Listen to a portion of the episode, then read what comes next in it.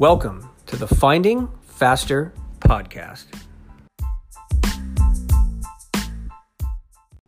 You were supposed to say hello, Jen. So I just you you you, you uh, clicked out there, so just do it again. Okay. Uh, one, two, three. Here we go. Hello, Dave. Hi, Jen. How are you? I'm good. It's funny that Uh, we're not recording in our actual studio and that we're actually on phones about ten miles apart. Yeah. We're, we've definitely been having some technical difficulties uh, as newbie podcasters that we're still working out. So, Well, but also too, we we we, we t- all of a sudden decided, well, especially me, decided to take on a little extra project here, so it, it's put some things on the back burner. yeah. Well, we have our fans and our critics, and uh, we always appreciate the feedback. Bear with us as we uh, stumble along in the first few weeks of getting to know our podcasting skills. No, I, I no, but it, actually the the feedback that we got was was pretty positive, and It's uh, pretty positive. so we got some listens, and we'll we'll fine tune it. We'll get to be more consistent. Maybe uh, as I brainstorm, maybe what we need to do is you need to record one week, and I need to do one uh, on a on a different week, and then we can we can put one out every week.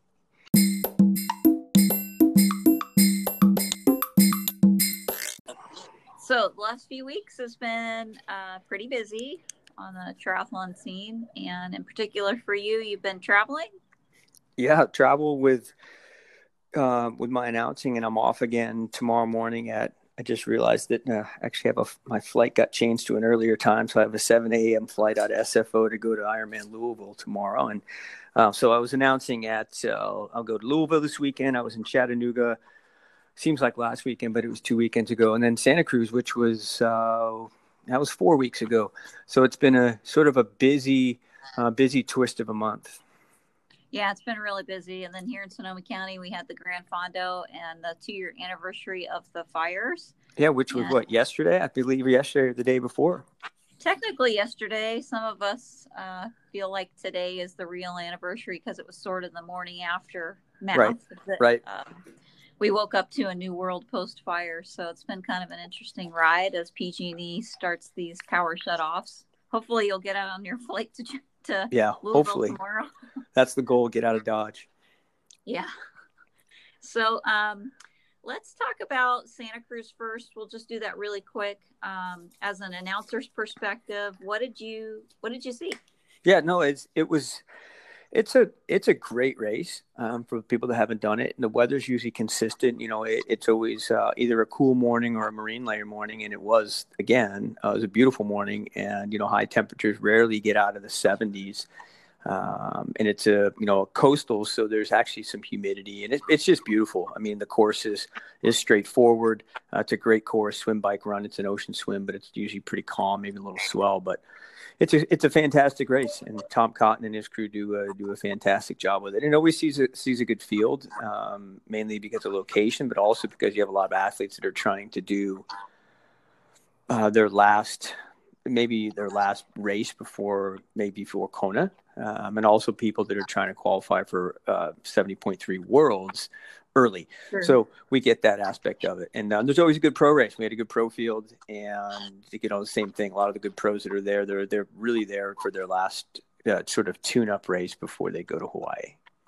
Right. So anything interesting that sort of stood out in your mind? I mean, by this point, everyone knows what the stats are and what the Yeah, sure. race. but- Yeah, we could go through that, but that's easy to find out. I think the biggest thing was, and you know, I was. I knew it a couple days before the race, and I ran into uh, staying in the same hotel with Mirinda Carfrae, and you know I was just chatting with her, and um, she was actually her, her little daughter Izzy was was there as well. You know, I just asked her how she was doing, and she was said she was worried, you know, because she had actually fallen. And I said, "On your bike?" She goes, "No, I feel like a quad site just fell over while I was out for a twenty minute jog." She Oh, thought she might, and she, and she thought she might have broken her arm at the time. And two days later, she didn't start, which was an indication to me that there really was something wrong. So she ended up breaking breaking a bone in her elbow, um, which has hampered her, you know, her swim training leading into Kona. So more than more than anything else, that's that's probably the biggest news that that came out of that race. Yeah, oh bless her heart. I mean, we all love to to see Rinny race, so we'll send her some good vibes and and hope uh, she heals up fast. Yeah. Well, she's going to race. Yeah. You know, she'll race this weekend, and she's yeah. She's even already said that she knows she's just going to come out of the swim a little bit back, but everything else she said feels pretty good about. So that's Santa. Good. That's Santa Cruz. Okay, so that's Santa Cruz for you, and then um, I think with uh, Chattanooga, it was kind of interesting if we fa- sort of fast forward to that race. Um, it was sort of like you and I had a lot of conversations about this race. I did it the year it was really hot in 2016. It was like 95 degrees and 80 or 90 percent humidity. The water was in the mid 80s. It was a miserable, miserable race. Yeah, and it was, you know, um, and honestly, I, I think it was it was probably.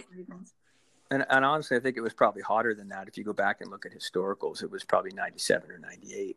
And um, and you know it's that humid in the morning. It yeah, it's not as humid later in the day. That's but because it's so hot. And um, and we saw a similar day this year, and we knew it. And the thing is, we we knew this year, and I'm going into the race looking at long term forecasts, and we are talking to the race staff about it. And we knew well in advance how hot it was going to be, which was a little different because I think we all, as staff, but also athletes, had a chance to prepare, should have had a chance to prepare a little bit better. Whereas when we went in 2016, we had a group of athletes that went um, it really wasn't until two or three days before that we knew how hot it was going to be. So it was trying to figure out the best management, you know, in, in, in the short term. And luckily, you know, with experience, you, you know how to manage that. And, and I remember you, even after the race, or even to this day, you're like, we talked about that, how to manage it. And you're like, as much as I slowed down, I still could have slowed down a little bit more. And that only comes with experience or listening to those with experience.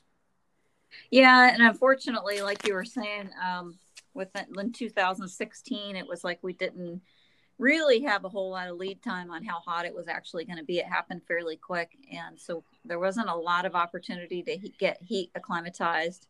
And a lot of it was about man, uh, race management. And i know for me personally i didn't have the best day. I had some other complications going right. on health wise that um, led to my, one of my first dnfs um, not a not a great day for me um, but what I will say is from from everything I remember that race day, the carnage was just ridiculous. I mean, the only other race I can remember seeing that much carnage at was oh um Ironman Coeur d'Alene when it was like 110. Yeah, you probably saw it in Louisville when I raced in Louisville. In you, Louisville. Saw, you, you saw it from the sidelines. yeah, it's a different experience on the sidelines. I remember yeah. standing at, at Ironman Louisville, and this was when the race was back in in the summer.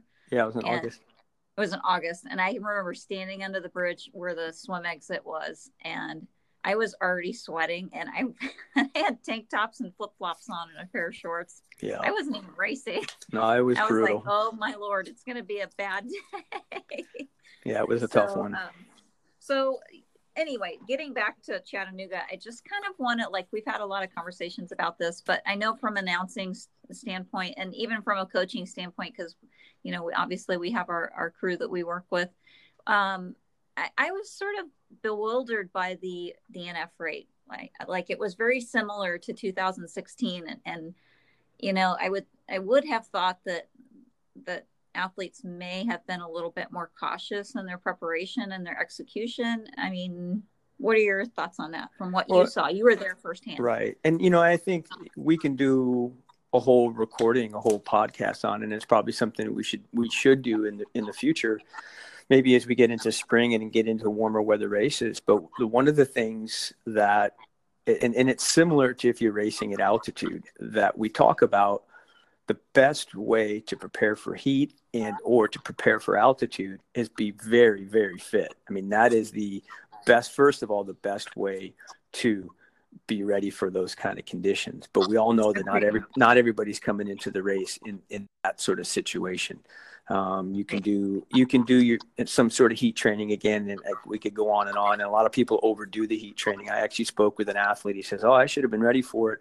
I did all my long, long runs in the middle of the day when it was 90 to 92 degrees." And, and I said to him at that time, I said, "Well, there's your problem. There there lies your problem." That you you're doing these runs that are chronically depleting, um, chronically um, poor quality, uh, and and you know as well as I do, if you're doing that much training in the heat, it takes a lot longer to recover from everything. So um, that's not the best way to go about heat acc- uh, acclimatization. But anyway, the one yeah, thing, that's very much like the altitude training Right. that we talked about too. right? Yeah, It's like oh, it's almost like overdosing or ODing on Correct. the training, and you don't you don't reap the rewards of the actual training right. because you're so broken down. Yep. No, absolutely. That's hundred percent. So, you know, so one thing we're seeing is that, you know, a lot of people are getting into the sport and it's hard to look at, you know, how, how many of those people were first timers or, or newbies or don't train in the heat or we don't know what their preparation is. But um, I, I think the first thing that, and I tried to get this message across at athlete briefings and speaking with athletes and whether it's athletes we coach or athletes at briefings is that you have to slow down and it's not slow down after three hours it's slow down as soon as the gun goes um The you know, swim. yeah and and when you're swimming in the water was you know you might say oh it was 81 degrees and that's what i always swim in in a pool you still lose a lot of fluids in an 81 degree pool so you're going to lose fluids you know you're going to have a swim cap on which increases that rate with the humidity the way that it was even just sitting and moving before the race you're going to lose fluids um, Right. but then as right. soon as I, you distinct, I distinctly remember, and I'm not sure. I just want to jump in here really quick. Like the year that in 2016, I remember standing at the swim start, and the water was in the low to mid 80s, and people were standing in the wetsuit wave, and I was just floored. yeah no and I don't know if that was the same case with this year's race. No, it's the same thing. There, there were people standing around in wetsuits, you know, some sleeveless, waiting to start, and and the fact that they had this this the wetsuit on, let alone I saw people they were asking about speed suits. I said, don't pull that speed suit up or put it on until as close as you can before the start. That just adds a layer of compression and heat generation um, inside your body as well. So even so, it starts as early as just standing in line waiting for the race to start. So that that heat generation inside your system starts as soon as the well, just say as soon as the gun goes in a race like that and i could see it at the swim exit people's faces how red they were um, how stressed their bodies uh, already were and it was and it just i think it just downslides from there and once you get to a certain terminal point there you, you can't do anything to get your core temp down other than just stopping getting into a cool and cool environment um, which actually they did have some cooling buses on the bike course, which I heard afterwards. They people got to the point where they just stopped and got on the buses and never got off them. Um, they just dropped out. Um, but I, I think it's a great. That would even be a great strategy to stop at those cooling buses for five minutes and pull, bring your fluids from your bike into that environment and drink and cool down, and then go back out and continue. If so, the biggest thing I think an athlete can do is go back to that is a slow down, but also change your thought process process on the race from maybe performance to doing hey what do i need to do to finish with just a steady controlled effort and i think the people that did that had very good days and we saw a lot of people finish that looked really in control uh, and they obviously took that um, and then the flip side to that I was in Chickamauga, which is uh, they come through there on the loop on the bike twice, and early in the race, and and you know, I used to be one of them, but I'll bag on them a little bit. The the fast male age groupers, the rate of speed and the effort that they were coming through with the, and you can see it in their face how hard they were working and, and how hot they were. Um, and I saw them get off the bike, and there was a, a lot of them that I never saw come to the finish line. Um, so it just, I think it's a matter of taking your ego, chucking it out the window, and having some strategies for for cooling across the day. Yeah, and I think we've had we we have talked about that before, kind of like checking your ego in your pocket, and, uh, reining yourself in a little bit, and um, you know, it it does start in the swim and in the early part of the day. I, I think a lot of um, athletes at hot races sort of miscalculate the long term effect of elevating your body, your core body temperature Right. as early as in the swim, and then, like you said, they just n- never really are able to to bring that core temperature back Right. down. Now And it's the- really nice to hear that one of the ways that I am uh, Ironman adapted to this event because I remember in 2016 there were so many ambulances going back and Right. forth with people in renal failure and everything um, that they've added these cooling stations, um, mo- ro- mobile cooling stations. So that's that's actually a really cool adaptation that they've made. Um, I thought it was I thought it was really intelligent, and I encouraged some athletes to do it. They're like, "Really, you think I should stop?" I said, what, "What's your goal time?" They're like, "I just want to finish." I go, "Stop." You know, use Gosh, it. I would have you, stopped. Yeah, use it, yeah. use it, use it three times, you know. And to be honest with you, and they had ice socks early in the run that people could pick up and refill. So they were really preemptive. They learned from 2016. Oh, ice socks are uh, golden if yeah. you can get your hands on one of those. Yeah. So you know, so credit, so credit to them for doing that. And you know, it was um, you know, it was fantastic. And and really, the, like you go back to once you get your core temp up, there's only one way to stop it, get it to come down, and that is to just stop and keep being a cool environment. And I remember I had to do it in Kona one year. I just got part of it was um, um, digestive stuff, and part of it was heat related. It was a, one of the, it was a super humid year where it rained the morning of the race, and I told myself if I ever got in that situation that I would just stop and and I it took me a while to but pull my ego, but I stopped at mile I don't know it was probably 13 or 14. I stopped in a in a aid station in a tent and I told the gentleman the the volunteer I said don't let me leave here in less than 10 minutes. And he goes, okay, I'm going to hold you to it. And I just sat there and I poured cold water on me. I put ice in my head. I put ice everywhere that I could put it. And I just sat there enough that I could digest the stuff that was in my stomach and okay so my the time that i was originally shooting for is gone out the window but i was able to start running again. And by the time i got to like uh, the turnaround in the energy lab I, I, actually had a really solid run back from the energy lab. Um, and ironically i was running with karen smyers the old pro who won in 95 and oh, she was yeah. having she was having a tough day too and she finished just ahead of me. But if we choose to take our egos out of it we can turn we can take 10 minutes um, and lose it at one time as opposed to losing an hour later later in the race.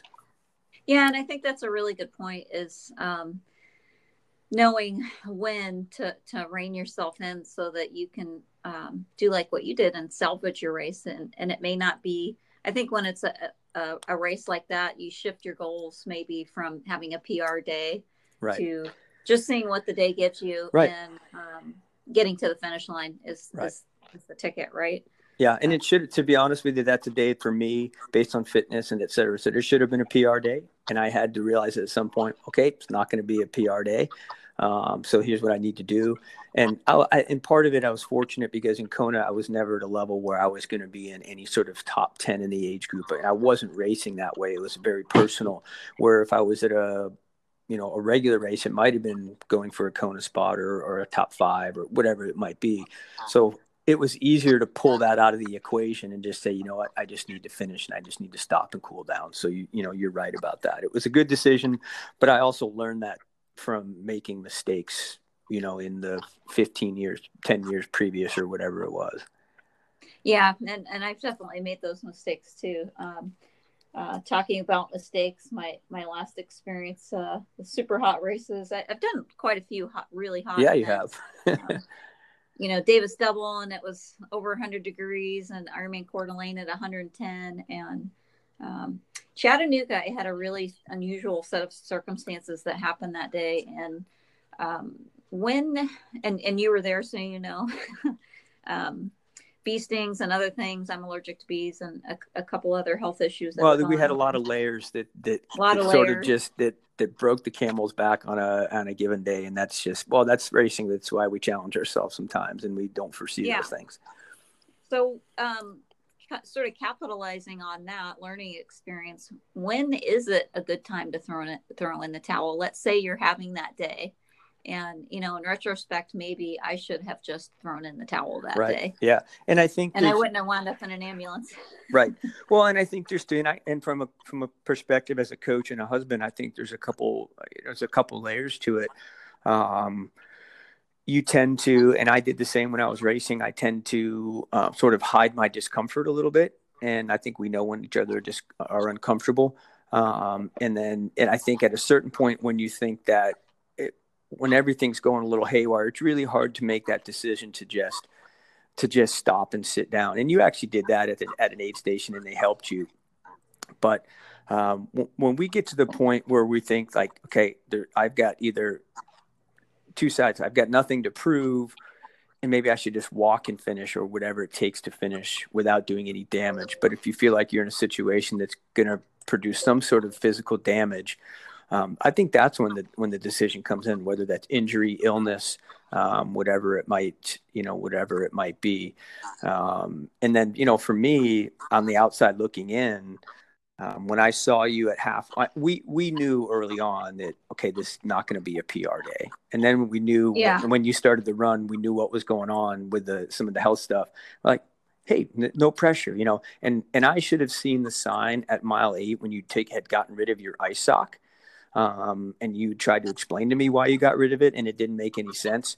It didn't um, make any sense. No, it didn't. And I, at mile 13, I should have either just had made some get another ice sock for you, you do whatever, or just said, listen, you need to run a minute, walk a minute. So then my lesson is, uh, you know, I could have picked up signs on it because I think it might be a little bit easier from the outside to, to do that. So um, sometimes it's hard to make that decision, but sometimes that decision, you know, is is the right decision. And it, and it helped us in Arizona last year when, again, you're in good shape and you go to Arizona. It wasn't a weather thing, but it was a um, an illness thing you picked up from the combination of the fires and um, friends that you had that were sick, and actually a lot of people you were around that were sick. And um, yeah, everybody a, had bronchitis. A, a, couple other things, and you just had you had the cold, but there's some other things fighting against you, and, and but you managed it. We got to a point, and we I saw you at that one point on the bike, and I said, just try and get through the rest of the bike, and I'll see you teach. You know, and then I saw you, and you actually had come around a little bit, and you knew, and and I knew, and it was easy for us to make a decision after having been through it before. To say, listen, just finish. You know, finish is is golden, and when we start, I think our goal is always to finish. Yeah, sometimes it's just about finishing what you started, right? Yeah. yeah. Even if it's not your day. So well, we talked about too. That was twofold in, in Arizona, um, and you know I talk about this because we're intimate with it because we know it. But this would go for any athlete that we work with. But that finish in Arizona was like two finishes for you. That was that was finishing Arizona, but it was also finishing Chattanooga. So at the yeah, end of, at the end of it at the end of it there was a lot of emotion. It was like i'm doing this for two races. And and i think that's that's positive. And i think that's healthy. Um it's you know it's not hey this is redemption. This is you know psychologically feeling accomplished again. Right. And sometimes that's where you have to go. Um so i think that the, the kind of the whole thing that this sort of brings into focus for me is you know especially with age group athletes it's like you you really have to kind of have perspective on your life and things that are going on around you um, whether it's the fires or an illness or the heat and um, and I think if you're some, sometimes maybe your spouse is too close, maybe having your coach there is what you need um, to kind of like we always like to say pull your head out of your yep yep rear end, you know. um, because sometimes it's really hard when especially if you're a performance oriented athlete and or you're really driven and most of us are you're kind of in your bubble right? Um, then sometimes it's hard to get out of your own way. And that's where having um, somebody really trust on the sidelines to help you make those important decisions about health i think are really key. Um, we're here for, for fun and for fitness and to um, you know, do incredible things, but we also want to remain safe and healthy as well. Agreed. So, um, anyway, I think if our listeners want to learn more about basic heat exercise physiology, um, well, you know, Alan Couzens. And, yeah, uh, no, Al, Alan's a great resource. Alan's a fantastic resource. He's he's a data weenie, and I love Alan. He's he's a he's a, he's a yeah, data weenie, but good. he's fantastic. And anything that he puts out is uh, um, athletes should uh, heed with it's that it's good advice. Yeah, so I would encourage you to um, go over to the um, the EP, the Endurance Planet podcast, and listen to his um, conversation about heat and physiology. Um, it was really fascinating, really interesting listen. Um, for all of our exercise science people, you get to geek yourself out, and for everyone else, he does a really nice job of explaining it in understandable terms. Yeah, and so, beyond the other things, I'm And knowing Alan, he pulls into the fact like when we when you race in Kona or in that kind of excuse me in that kind of environment, um, your ability to metabolize fat is reduced as well. So your need for carbohydrate goes up. So which really means part of that is having to slow down. Um, and you, you just can't you just can't crank out the same efforts as you as you normally would. Right. So um, I think those of you watching Kona or have um, um, interest in heat adaptation or um, nutrition and, and, and heat, it's a good listen. I, I, would encourage you to listen to it. Um, so, with Chattanooga now behind us, we're moving forward this weekend into two races. Um, there's lots of obviously focus on the World Championships in Kona um, because it's the World Championship. Yeah, and exactly. There's a lot of great uh, podcasts out there already on this. One is on um, Ride Shimano Radio. There's a really good one on um, kind of the history of Ironman and um, how the race has sort of evolved and the equipment has evolved um, with uh, Craig Alexander and Dave Scott. It's a really interesting listen. I would encourage you to do that. It's on Stitcher and iTunes. Um, and Dave Scott and um, Mark Allen actually have a new little project that they're working on called 1989 The Story. And it's a collection of short stories um, on their website called 1989thestory.com. And um, they each are going through and kind of chronicling um, the period in time when they were racing together. And Dave, I know you've met um, Mark a couple times, and, and actually back in the day when I first got into triathlon coaching, Dave Scott was my first um, triathlon teacher. I coached for Team in Training, and he ran the national Team in Training um, coaches certification program. And I have to say, I learned a lot from the guy. So um, it's really fascinating read. I would encourage you to go and look at that, especially as we approach Kona this week. Um, they have lots of, of cool little historical tidbits in there. Um, what do you think about that, Dave? Oh, I, I, mean, I've followed that a little bit, and you know, I've been fortunate enough to actually interview and, and have sort of um, rapport with with Mark more than Dave, but Dave as well. And uh, with Dave, we did a we chronicled the '89 race, and we talked about the insights of it. And this probably goes back eight or ten years. And what's really more than anything is, and you can go and read about, and they they tell the story about the race all the time, and a lot of athletes know it. And it's funny yeah. when people refer to oh the the whatever race in Kona was just like Mark and Dave's, you know, Iron War. I go no, no, it wasn't. I go until the day that two guys get out of the water together, ride together the whole time, and run together the whole time. No race will ever really be like. Um, and Mark and Dave just it, the history with the two of them is really interesting because the reality is, is those guys it's not that they didn't get along but they had this competitive relationship where they just didn't speak much um, they had respect for each other and it's taken them a long time to um, evolve that relationship where they have a much better friendship now and they can collaborate on things like this because now as a as a pair they realize what that race meant to the history of the sport so it's really interesting to see that to see them evolve as storytellers uh, in the history of, of that race and what that race really was compared to anything we've ever had. Yeah, they were really competitors with, with each other there for right. quite a few years. I think in the I think I was pretty young in the sport, but I think I caught the tail end of their career. Right. Well, it was interesting because in 1989, from that race, it's the last time they ever raced each other. They never raced each other again after that. And what yeah. was what was ironic was you uh, he won in 89 and then he won every year up through 94. And then in 95, um, excuse me, all the way through 93. And then he didn't race in 94. And the irony was that Dave did race in 94. Mark came back, right. raced, raced for the last time in 95, won in 95.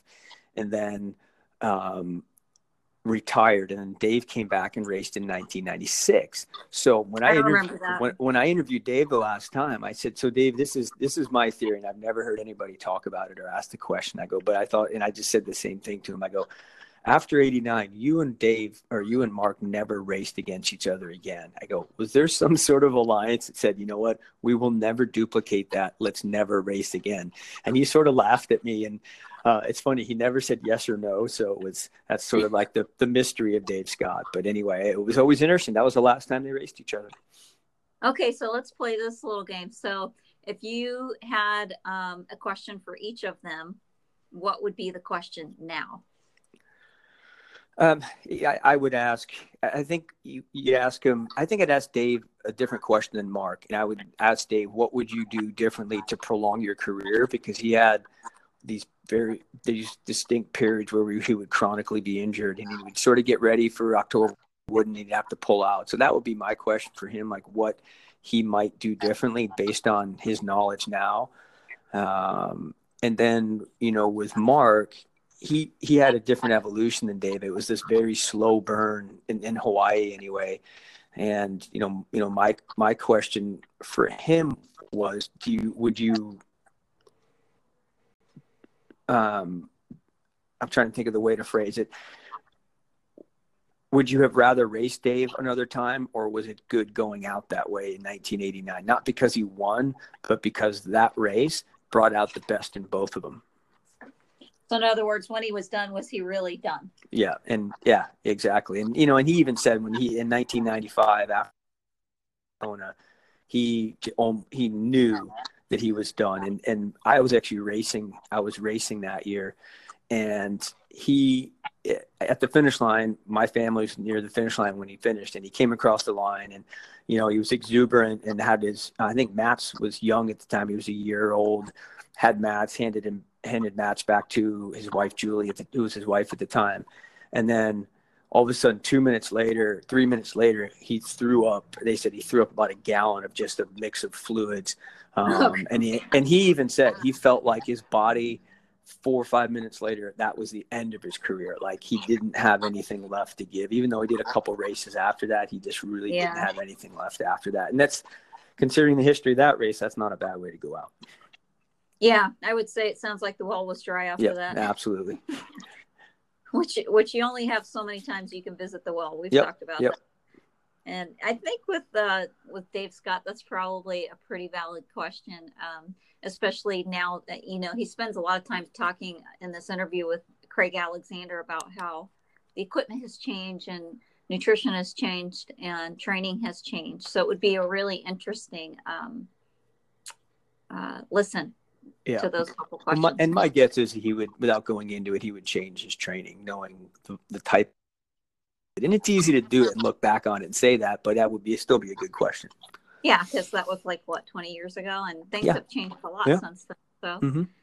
yeah, I I think those are good questions, Dave. Way to go, good interview questions. So, um, anything you wanted to talk about with Kona? I mean, there's a lot of podcasts out there too. There's a, there's a good one on EP as well. Yeah, so, there's. I mean, there's um, a lot of stuff, and Kona do a nice job. So there, there's a lot. There's a lot of. It gets to the point where there's. I hate to say it, but there's almost too much, and it's uh, if you if you listen enough, it's it's the same things being said over and over again. And I know the athletes, you know, because I know some of them, they they get tired of it, and they're just ready to they're ready to hide it and shut it away and, and show up on Saturday and race. So, but there's there's some good stuff out there. And actually, to be honest with you, if you want, you know, some people that have a fresh perspective, um, Cameron Cameron Wurf. If you can listen to anything from Cam, oh yeah, he comes from a variety. He was an Olympic rower, and then he went into cycling, and now he's into triathlon and. Um, you have to understand the Australian sense of humor to understand him, but he, he brings uh, a well-spoken perspective that's that's different than some of the people um, you know that are around right now. And I love the Germans. I love to listen to the Germans, and you know, but pick your pick your the ones that you're you're that you're fascinated with and listen to. And those two Aussie guys we used to listen to all the time. Oh, the the guys on Ironman Talk are good. John Newsom and Bevan, Bevan, Bevan yeah. James Eyles. They're both Kiwis, and uh, you know, you know, they're they're really good. So there's so much stuff out there, but um, if Ironman Talk is doing stuff, I haven't looked at any of their stuff this week because I'm getting ready to travel again to Louisville. And but th- those guys are fantastic. And you, know, you mentioned Thorsten, and and Thorsten's interesting because you know he he has stuff, but it's all statistical based. It's not based on anything other than that. So he'll make predictions and he'll say, oh, you know, so and so is predicted to go this time and whatever time, and that's just based off of off of um, you know data, office office of off of stats and i'm just the opposite. I'm like I, I, understand where you know from a coaching perspective and understanding athletes like what they've had for a year what kind of training they've done. And you know and one more thing that i'll add in is when you look at the race pretty much everyone have an impact on the race qualified and is there.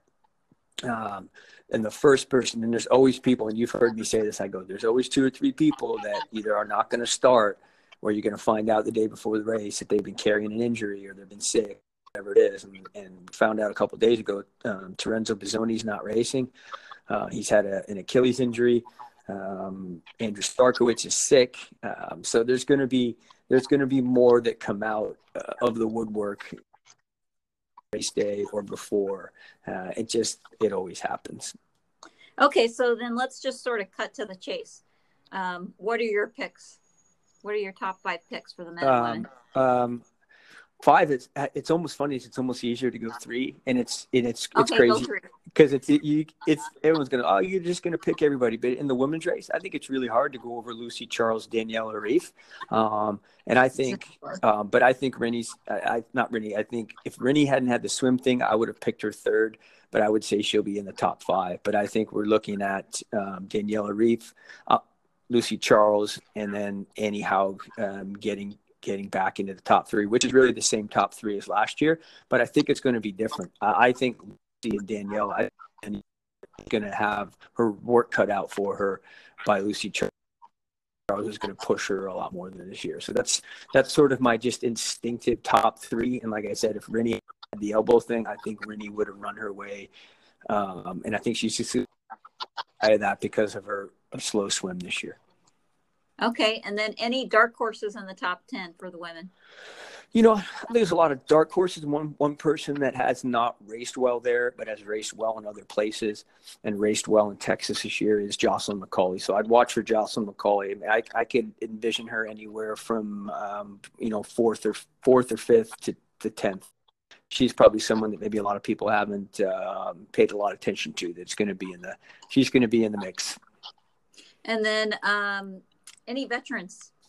Um, you know, longtime Kona vets. Let's say Well- they've been there five, ten times. I, I think you're. I think that that experience is huge, and that's going to be a Heather Jackson Carfrae, and it, you're gonna have, and then you're gonna have Linsey Corbin, um, who's just always sneaking in the back door into the top ten. Right. So, and she was, you know, she was.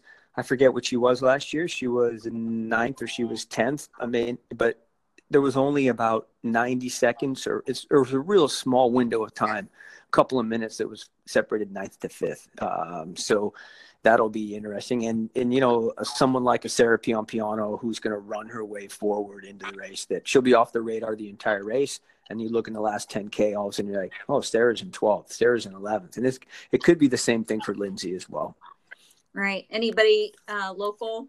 I think Sarah's. Sarah's Sarah's Sarah's Bay local. Area, yeah. And then if you look at newcomers, there's a there's a German called Laura Philipp. Um, she could easily uh, be in the top top five if she puts her race together. Yeah. Um, Kelsey Withrow's another new newbie. Yep. Yeah, it'll be interesting to see how she goes for the first time, you know, out Yeah. there. Um, so good luck to all the ladies. And then what about the gentlemen? Um, uh, you know, I think it's going to be hard to look past Frodeno. He's, I think he's healthy and he's fit and he's hungry because he, he he's Yeah. last two years have been difficult for him. Um, so I, I'm going to pick for for Dano to win, and um, I I think that uh, Lange second um, and Sebastian Kienle third. I think it's going to go a German sweep, and then if we look at a potential who get in there, I, I think a lot of people are looking past Lionel Sanders because he was injured earlier in the year. And to be honest with you, considering the destructive type of training that he has done in the past, I honestly think whether he we whether he understands why or not, he he is going to be in the top five, if not in the top three. I think he is going to have a fantastic race when a lot of people don't think, and maybe he doesn't even think that. Uh, but mainly Okay, because so he's hang on a second. Hang on a second. What do you mean by destru- destructive training? Well, if, if anyone has ever followed him or had an idea of what he does, the, the amount of uh, it, it, he's it, he and he's even admitted admitted You're talking about volume, intensity? well both yeah Both? just just always trying to race himself in training and hit prescriptive number of watts and paces and and things like that and uh diet being the best athlete he can be. I mean he was second a couple of years ago but oh, everyone but everyone you know said oh he was second a couple of years ago. And, and i have said to this date i go but he should have won. If he was a little fresher and hadn't beaten himself up so much he should have won. So everyone say, says he was second but me being the coach is the person i said but but because of the training he did he wasn't first um, so anyway he's someone who has tended to overtrain he'll even admit it um, and it's just a matter of if he makes the right decisions on race day but i think he's going to be uh, he'll be right there as well. And it's hard to pick now. There's so many guys doing the right thing. So we could say maybe a dark horse there. Yeah, dark horse mainly because because people look at his year and he was quiet and he had he had the injury and he qualified late. Normally he wouldn't be a dark horse, um, but um, you know he'll be there and it wouldn't surprise me if if, if Cam Wurf or a Braden Currie round the top five. You know, last year everyone everyone always discounts uh, David McNamee, the the Scottish guy. It's so funny because no one ever talks about him. In the last two years, he's been third, so it's it's so hard You to tell. come Like, dancing across the finish line Uh, with a kilt on. yeah, no, really, it's it's it's funny. I, you, you can predict all we can predict all we want, but all it takes is Right. for one of those guys to have a bad ten minute patch on the ten mile patch on the bike, and then the it- and then they're they're fifth instead of third, or or eighth instead of second, or whatever it is. Yeah, it's amazing how it always Yep. comes down to splitting hairs, Yep. right? Yep. okay. Um, so we sort of got a dark horse um there. How about one of the veterans? Um, you know, I'm I'm going to say Ben Hoffman. Um, it just when we talk allegiance to the to the U.S., so so Ben Hoffman.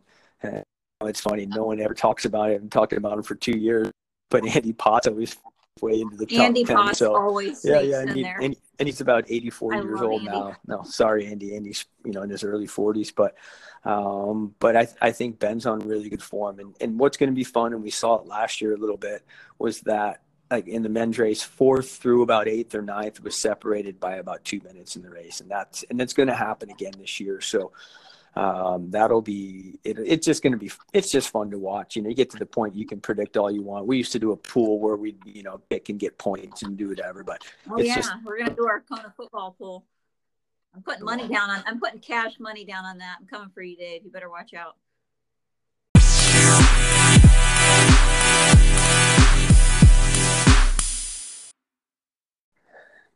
just with Kona, I think the biggest thing was that uh, you know we're gonna. It's just gonna be fun to watch. There's just gonna be so many, um, you know, so many athletes that are that are on good form, and it's it's always it's always an interesting race to watch and and to see the stories that um, are created over eight to nine hours.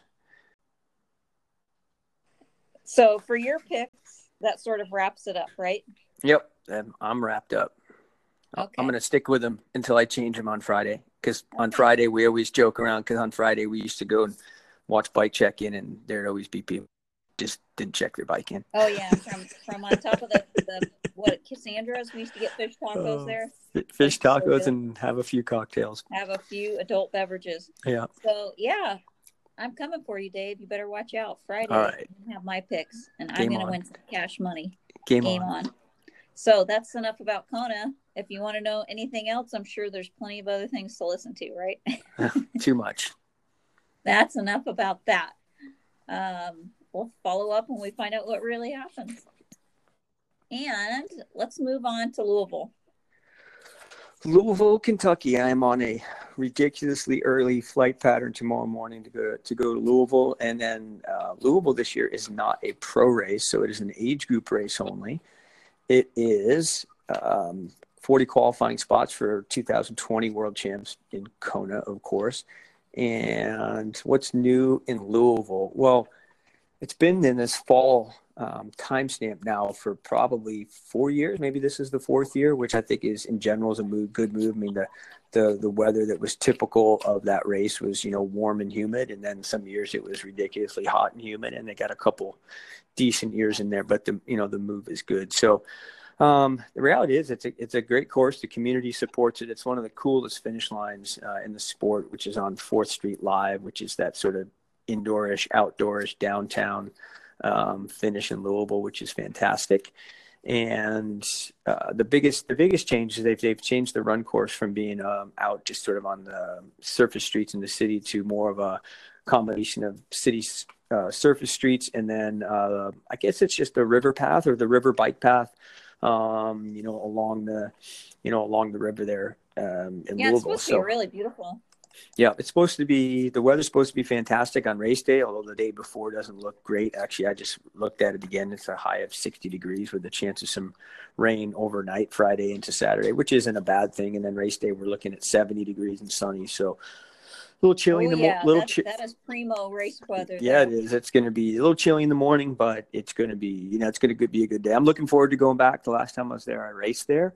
Uh, so I'm, I, I, just like it, you know, having spent some time in the South, it's, uh, I like going back there and I, I, I enjoyed Louisville and, you know, I, I, raced last time I raced there, I raced with a, a, good friend and an athlete that I coach Mike Starkey. And so it's, uh, it, it brings back, uh, it brings back good memories. Yeah, this is like one of those races right now. I look and I wish I'm, I'm like, I wish I was fit to go race right now because the weather looks amazing. Yeah. And the course is beautiful. I mean, I've, I've been out on the bike course.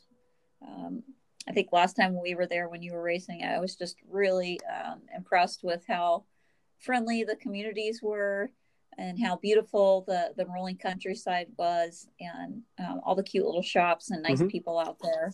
Yeah, some, um, I, some... I, was really impressed with the area and it's a really pretty race and a very cool finish line. I, I'm going to say it's my second favorite finish line because I always um, thought that the Lake Placid finish line was the coolest. Oh, that's hard to beat. Yeah, with the with the oval there, and I, I raced there, and same thing with. And then Louisville, and then Kona. yeah, yeah, and Coeur, Coeur d'Alene is a good one. So now you say that, it's just, yeah, I feel really fortunate to and race raced in some of the places that I raced. So it's, uh, but I, I enjoyed Louisville, and I love I love I love Chattanooga as well from the same the standpoint of like you said the the people and the way the community supports it, um, that whole aspect to it. So it's two great communities uh, that have these races in the. It's, people say Louisville's in the south, but it's actually pretty far north. So I guess it's right. all, it's on the border. right. So for athletes rolling into town, um, what's the scoop? What should they know? Since you're the you're the announcer, well, right? what, what they should know is just they should they should you know, make sure they view their athlete guides and their race schedules and things like that. Get to a race briefing, which uh, myself and, and, Dave Downey will be there, and I think Dave will probably do a, a, majority of the of the briefings, and then you know we'll do, you know, we got our spiels to do at the uh, we got our iron kids race on saturday. So if you've got little kiddos you can get them signed up oh, that, that, that's a lot of fun. And then you know race day we're all over the place um, between swim start swim finish and then um, i'll be out in lagrange which is similar to chickamauga which is sort of the hot corner on the bike. And then you know back at the finish line. We'll probably have a hot corner on the run too since the run stays down along the river for a whole bunch before it pops up into town. So um, man, main thing for athletes is if you're going to Louisville, I mean, first off, enjoy it. it it's a cool place to be. Um, enjoy the race, but just get your ducks in a row before the race. The weather looks good, so we're not looking at any situations that, that are weather-wise, and we'll give obviously give everybody their updates at the athlete briefings in terms of water temps and any other little things that we, we've got going on. Any thoughts on the course on managing it? um, you know, it's just if you can't change anything that you know you don't have not really have to manage weather or anything like that or heat. Um, you might have to manage a cool weather in the morning, so be leery of that and what you might want to put on uh, after you do get out of the swim. But the water is going to be reasonably warm, so it won't be a cold water to a cold air swim.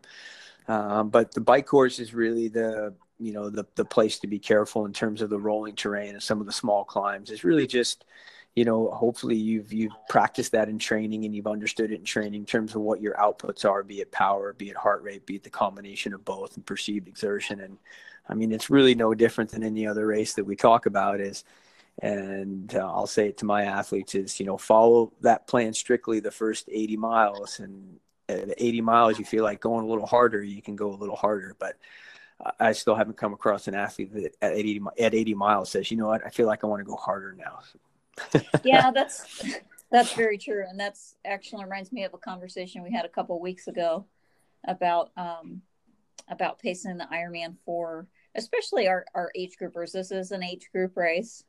Um, and really the goal is you know and when you and i have heard this before and i think it's a little different from um, an elite age grouper standpoint or let's say semi-professional where the race is, isn't really the last 10k i mean for most age groupers it's really the first 80 miles of of the of the bike and, and it's the, the first yeah it's, it's the first four to five hours of your day of your day yeah so properly executing your your race um, plan then i think is is the key to setting up success to get to the finish line right. there. And right? it's not just and not just properly, but you really have to be honest with you. And that's where, you know, from we can say this from a coaching perspective. If you have someone in your corner, they have to be honest with you. And you if it's not and you're doing it by yourself, you have to be honest with yourself about what's uh, what's realistic. And for most people, what's realistic is take what, what you think is realistic and, and drop it down one gear, one notch, whatever, or as you like to say, Jen, one inch when we're on a bike ride, you know, pull it back yeah. one inch.